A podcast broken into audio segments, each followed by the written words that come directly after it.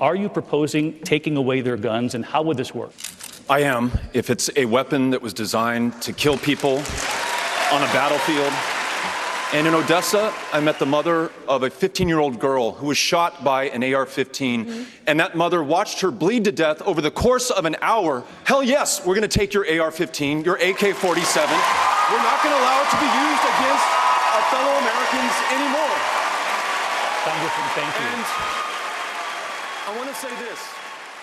That was one of the high points of Beto O'Rourke's 2019 campaign for president. But now it's 2021, and he's running for governor of Texas. How is that anti gun stance going to play here? I'm talking today with CityCast contributor Evan Mintz, who was a Pulitzer finalist for a series of editorials on guns.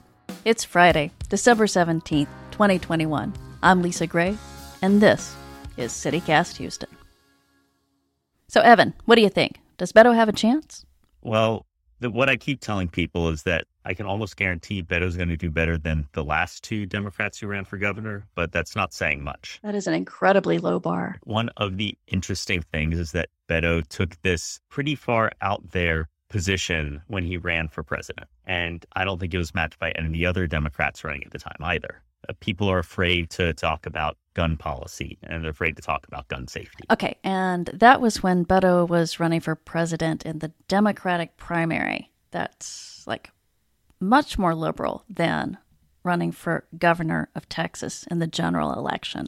Right. And when he ran for Senate the first time around, whenever he got asked a question about one of these controversial issues, his response would almost always be the same. He'd say, Well, I'll, I'll answer your question about abortion. I'll answer your question about guns, but let me ask you a question first. When's the last time Senator Cruz came out here and answered your question about this topic? And people would always laugh and this and that because they'd never go out there. Like Senator Cruz would not travel the state in the way that Beto O'Rourke did.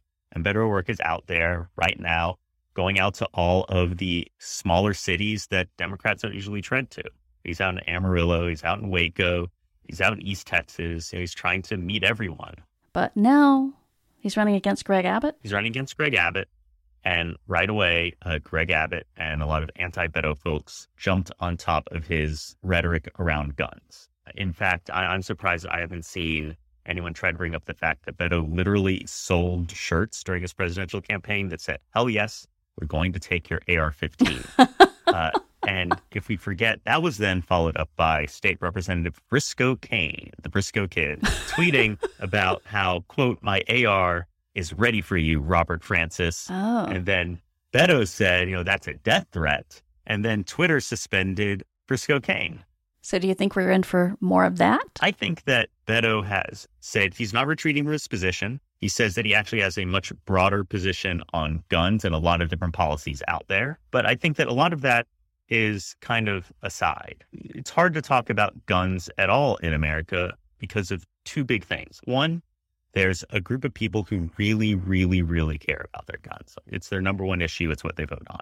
And two, we don't know a lot about guns. Like we don't study guns in America. We don't have a lot of good data around guns. Like we don't research guns. You're talking about academics, not individual gun owners. Correct. A- academics for about 25 years, the federal government did not fund research into gun safety. And this was the topic of an op ed that one of my colleagues at Arnold Ventures ran in the Houston Chronicle last week.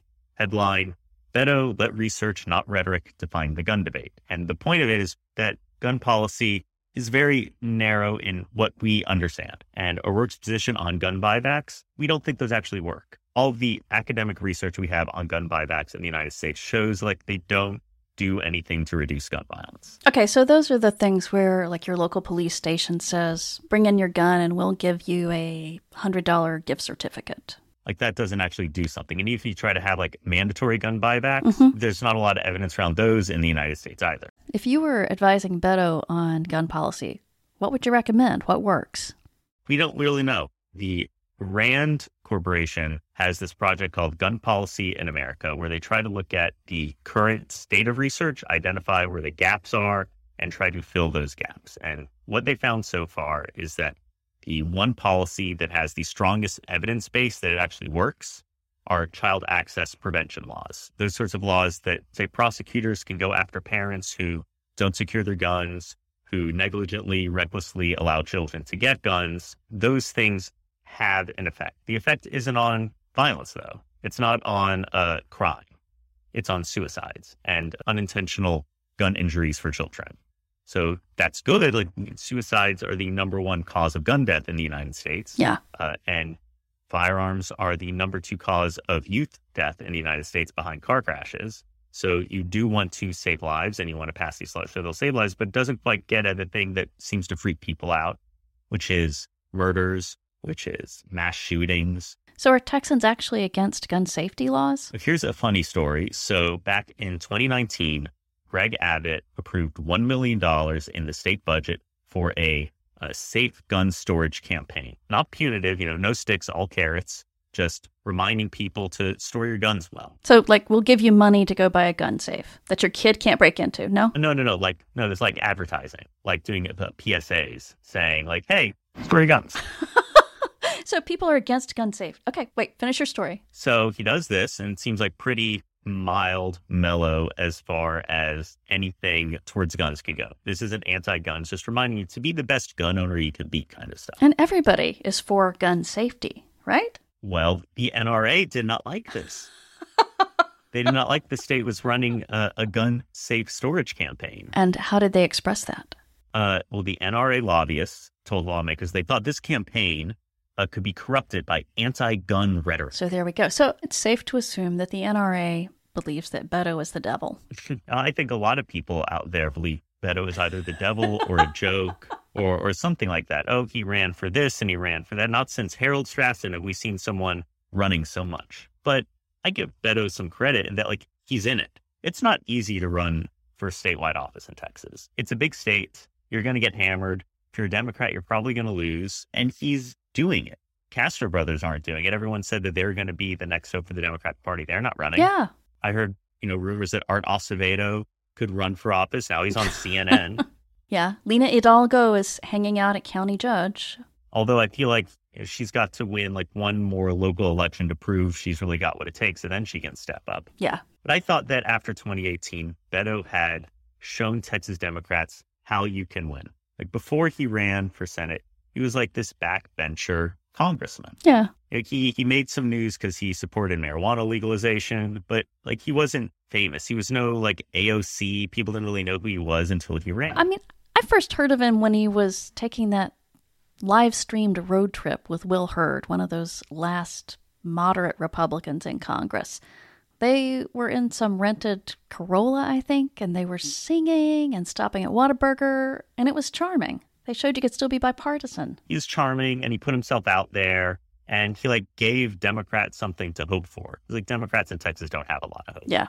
And he also seemed to figure something out, which that you have to try to appeal to a median voter in Texas. That if you just try to get all the Democrats to vote for you, it's not going to be enough. Like you actually have to get some folks to cross over. And there were you know, a good number of people who in 2018 went out to vote, voted for Greg Abbott for governor and Beto O'Rourke for senator. Do you think that that race for senator changed the landscape for Democrats, that Beto inspired a new crop of candidates?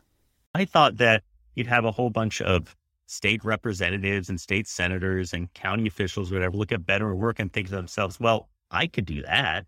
Like I can drive around in a car and live stream eating Whataburger and go out and talk to people.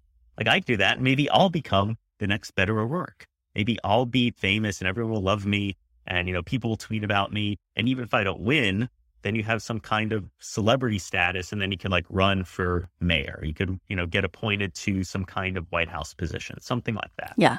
But no no one did it. I guess you have what the former mayor of galveston is running for attorney general and sometimes he'll live stream himself playing drums. I've got to see that. Yeah. I don't think that the average Texan necessarily thinks you have to own an assault weapon. No. And here's another piece of data that we don't think about a lot. That when we talk about guns and gun ownership, a lot of it is based on, I think, what people perceive Texas to be, even if you live here, rather than like what it actually is. Best research shows only about 37% of Texas adults live with a gun. Oh, I would have put it much higher. Oh, yeah. National stat is 32%. And it used to be higher. Back in the 80s, it was around 60% of Texas adults, but it's declined over the years. Oh, wow. Whether because of immigration whether because of changing demographics or cultural norms. Just not as many Texans, as far as we know, own guns. Another thing missing from this larger conversation is gun ownership for the purposes of hunting. Uh, Liz Bruenig, former columnist for the Washington Post, New York Times, now she's at the Atlantic, had this interesting essay about growing up in North Texas with a dad who owned a gun and a family that owned guns. But they also took it very stoically. You know, the gun was for shooting the, the raccoon that ended up in the attic. the gun was for hunting. Right, it's a tool. Right, the gun was for sa- for safety reasons. Um, and it wasn't something that you you know stood in front of a camera and posed with. It wasn't a thing that you treated like a toy and gave to kids. It was a tool. It was utilitarian. Um, and maybe you had a gun that was old, that was embellished, that had some sense of craftsmanship uh, and beauty to it. Uh, and that she wrote, she doesn't see a lot of this sense of either duty or aesthetic in the gun culture as it exists today. That guns as they exist today are meant to trigger the libs, that people want to walk around with them and show them off and post pictures of themselves with guns because it makes other people just so upset. Oh, that's interesting. So maybe what Beto needs to do is go hunting. Well, one of the lines I heard after 2018 when Beto lost by what, like three points, closest the Democrat had come since John Sharp lost to uh, Rick Perry for lieutenant governor, was that yeah, and he had incredible coattails. He swept Democrats into office. it was incredible. He did a great job. But the line I heard was, you know, that man would have won if he'd ever gone dove hunting. oh, we need somebody to invite Beto dove hunting. Get him to go dove hunting.